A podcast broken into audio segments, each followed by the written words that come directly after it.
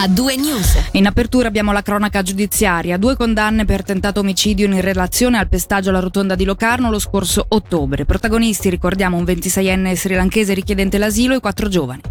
A due di loro, un trentenne e un ventitreenne italiani, è stata inflitta una pena detentiva di tre anni e mezzo, oltre che l'espulsione dalla Svizzera per dieci anni. Un terzo giovane è stato riconosciuto colpevole di rissa, prosciolta invece una quarta persona.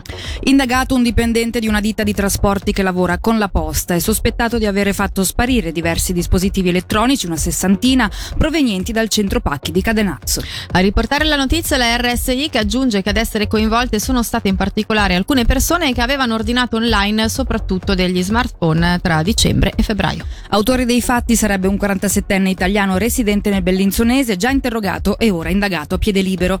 L'ipotesi di reato nei suoi confronti sarebbe quella di furto.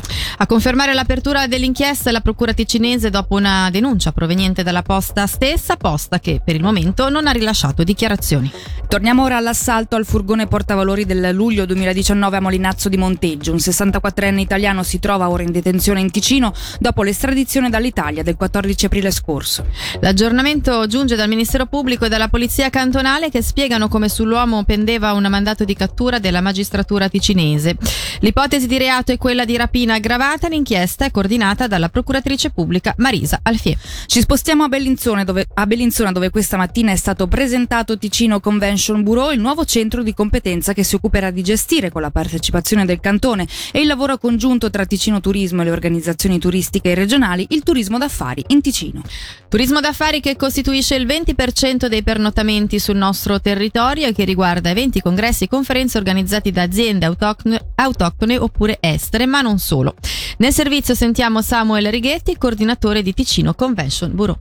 Concretamente cosa faremo? Ognuno avrà i propri compiti, ci occuperemo di marketing and sales, quindi pianificheremo tutte le attività di promozione più dell'acquisizione diretta di eventi in Svizzera interna, andando a incontrare personalmente i clienti interessati. Le altre due risorse all'interno del team si occuperanno della gestione delle richieste in entrata, quindi il cliente che ha bisogno una consulenza su come faccio ad arrivare in Ticino in modo sostenibile, quale location posso realizzare il mio evento da 30 persone. Ho già pianificato e riservato l'hotel e la sala per svolgere il mio evento, però mi manca il ristorante dove fare la cena o voglio fare un'attività ludica come una degustazione di vino piuttosto che un assaggio di prodotti locali, ecco che noi subentriamo e diamo tutti i consigli necessari, forniamo consulenza e ci spingiamo fino alla richiesta di offerte che poi sottoponiamo al cliente.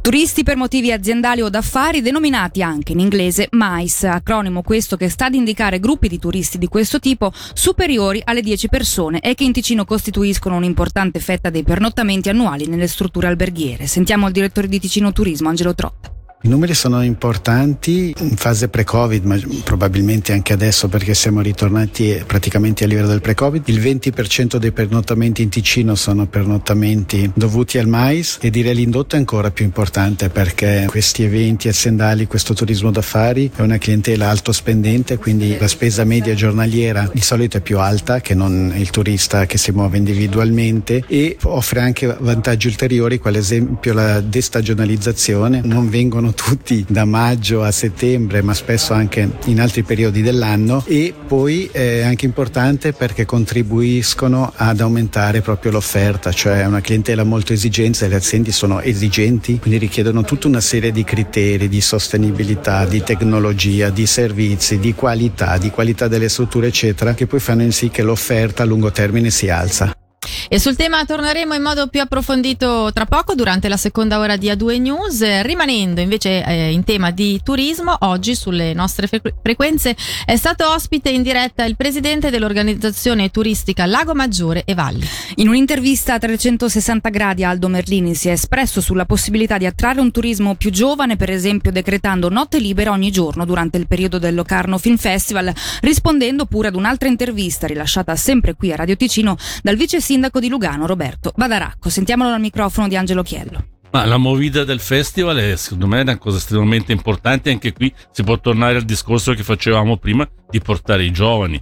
Personalmente, dopo la maggior parte non è d'accordo, però io ritengo che durante un evento come il Festival del Film bisognerebbe fare tutte le sere notte libera. Ci si potrebbe veramente divertire come si faceva una volta. Le feste per fare la notte libera ci sono perché durante il festival ci sono tante feste organizzate dagli sponsor dal festival, quindi secondo me sarebbe un bel passo in avanti poter fare notte libera o almeno fino alle 3 di mattina la musica e divertimenti. In eh, tema di eventi, eh, io vorrei far sentire il vice sindaco di Lugano, che è a capo del Dicastero Eventi, eh, Roberto Badalacco, che avevamo sentito proprio qui in diretta per Lugano Marittima e per tutta la serie di eventi che ha Lugano, Long Lake, eccetera. Vogliamo un po' veramente riempire questo lasso di tempo e, se mi permettete, non solo avere un, alcuni giorni forti come può essere Moon and Star, ma cercare di avere, allungare tutta la stagione, avere veramente durante tutta l'estate a Lugano cose belle e importanti. Dobbiamo dirlo, ha contestualizzato Roberto, ma non ce ne voglia Locarno per,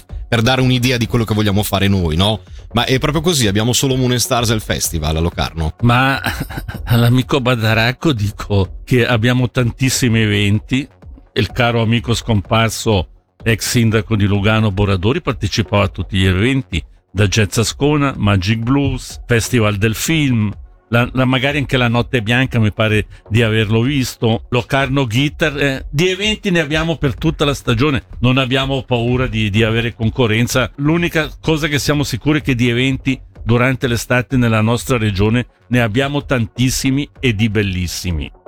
E andiamo a Lugano per parlare del progetto di sistemazione del fiume Cassarate, progetto avviato nel 2011 che vuole sistemare il corso d'acqua anche per ridurre eh, i rischi legati alle piene e ai pericoli naturali. La particolarità risiede nel fatto che oltre agli uffici preposti per questo tipo di lavoro sono stati coinvolti direttamente anche gli allievi del liceo di Lugano 1, in particolare coloro che hanno scelto l'opzione complementare di biologia e geografia.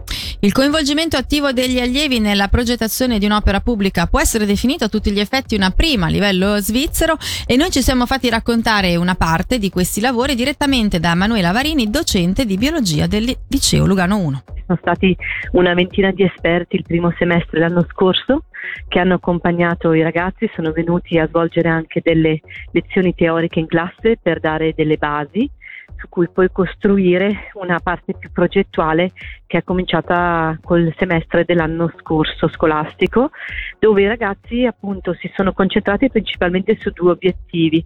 Uno era la promozione della biodiversità tramite anche proprio la scelta di alcune specie eh, selezionate anche con il supporto di questi esperti e l'altro eh, era la promozione della fruizione urbana con delle misure specifiche per eh, anche la popolazione. E come verranno messe in atto ora queste proposte, questi, questi lavori fatti da questi allievi? Eh, adesso questo è nelle mani degli attori che si occupano della pianificazione del territorio a livello cantonale, del Dipartimento del Territorio, ma anche della città di Lugano. C'è una fase ancora progettuale in atto e in quella sede i progettisti potranno integrare delle idee dei, dei ragazzi eh, che tra l'altro sono stati supportati anche da una classe della scuola elementare di eh, Probello che hanno dato degli spunti, quindi le idee alla fine sono il risultato anche di questa collaborazione con i bambini. Dopo questa fase